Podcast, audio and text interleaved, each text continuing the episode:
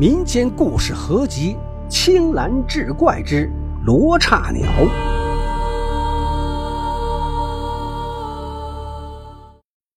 话说书生冯玉自幼丧父，家境贫寒，母亲为供他读书，省吃俭用，日子过得很是艰辛。冯玉倒也争气，每日勤学苦读，年纪轻轻便也中了举人。此次赴京赶考，若能榜上有名，便可为官为吏，光宗耀祖。然而天不遂人愿，冯玉赴京途中，身上带的盘缠被贼人偷走，只剩下几文钱。此地距京城尚有几百里地，途中打尖住店，乘坐舟车，皆需要银两。身上这点钱怎么能够？十年寒窗苦读，眼见便要熬出头了，却遭此横劫。冯玉不禁是掩面痛哭，哭了许久，抹了抹眼泪，继续前行。心想，哪怕是一路乞讨，也要到京城参加大考，绝不可辜负了母亲对自己的殷殷期望。几个时辰后，冯玉来到一座县城，感觉腹中饥饿，便来到一家包子铺，打算。先买几个包子填饱肚子，再赶路。这时，却见包子铺前一个衣衫褴褛的老乞丐正被几个伙计殴打。冯玉连忙上前制止。从几个伙计口中得知，这老乞丐经常来偷包子，这一次又来，被人逮个正着，说这次绝不轻饶，要狠打一顿，让他长长记性。冯玉于心不忍，替老乞丐付了钱。身上是再无分文，长叹一声，刚想走，却被老乞丐拦住了。多谢公子解囊相助，感激不尽。小老儿我没有其他本事，唯善周易推演之术。世间之事，前知五百年，后知五百载。我见公子印堂发暗，应是有大劫将至，恐要遭那妖邪加害。冯玉听后是半信半疑。老丈既有如此能耐，怎会落魄至此啊？唉，我只因泄露天机太多，故命中无有富贵，唯有行乞苟延残喘。老乞丐长叹一声，又说道：“公子既与我有恩，我自不能坐视公子丧命。”老乞丐说罢，从怀中掏出一块脏兮兮的八卦腰玉来。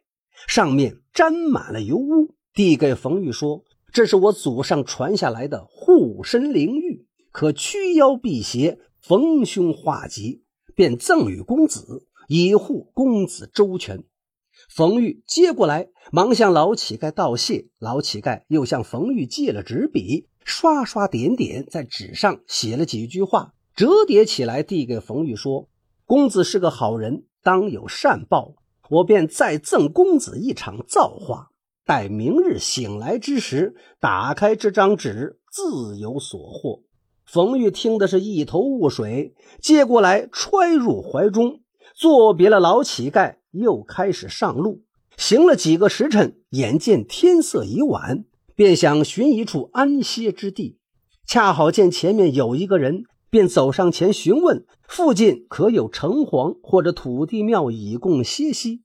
那人对着冯玉上下打量一番，冷冷说道：“自此向南走五里地，有座土地庙，你可以去那里歇息。”冯玉道谢离去，按那个人所说向南行走，约莫走了半个时辰，发觉有些不对，越走越偏僻，两旁皆是乱坟，加上天色已黑。更加显得幽暗可怖。冯玉一介书生，胆子素来就小，在这荒郊之地走的是战战兢兢。本来就惶恐，冯玉忽又听得身后传来窸窣的脚步声，在寂静的夜里听的是格外清晰。冯玉被吓得魂不附体，撒腿便跑，直到跑得大汗淋漓，方才停下脚步，往后面瞧了瞧，后面漆黑一片，什么都看不到。又转过头往前一看，顿时就怔住了。只见前面站着一个人，虽然天色漆黑，但那人的相貌冯玉却看的是一清二楚。那人竟是自己死去多年的父亲。父亲不是早已死了吗？怎会出现在这里？冯玉被吓得头皮发麻。这时，只见那人朝着冯玉勾了勾手，冯玉不自觉地向他走去。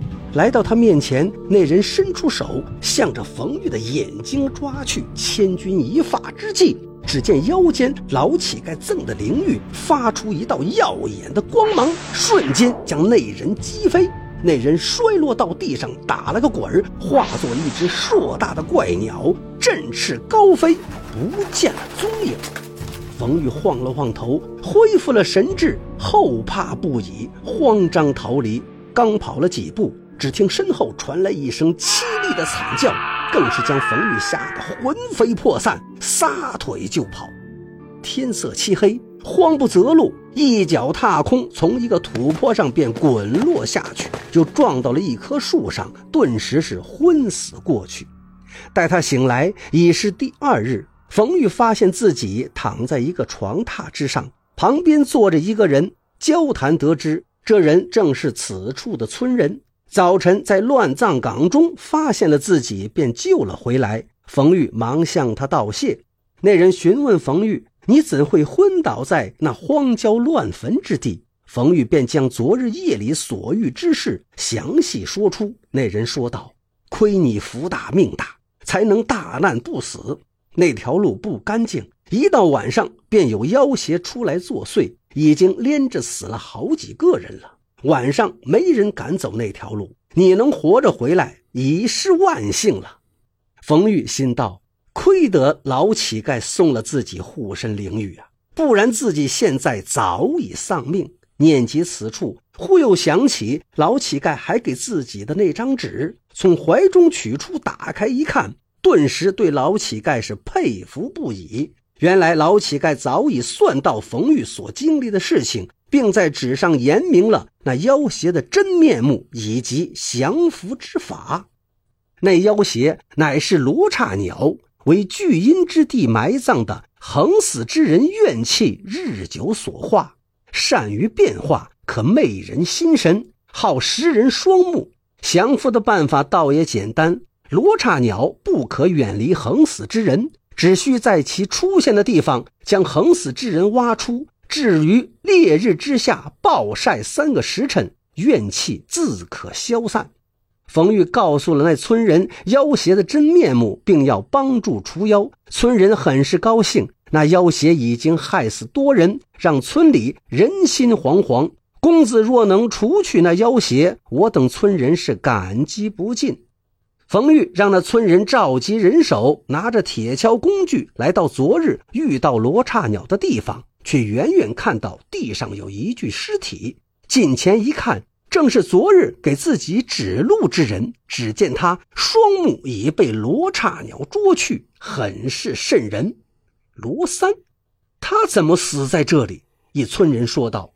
冯玉便将昨日他给自己指路的事讲给村人听。村人听后说道。此处哪有什么土地庙？这罗三好赌，昨日听说输了不少钱财，想必是故意坑害你，让你走这条道。他尾随其后，等到那妖邪将你害死，他好取你身上的钱财，却不料反而坑了自己，也是罪有应得。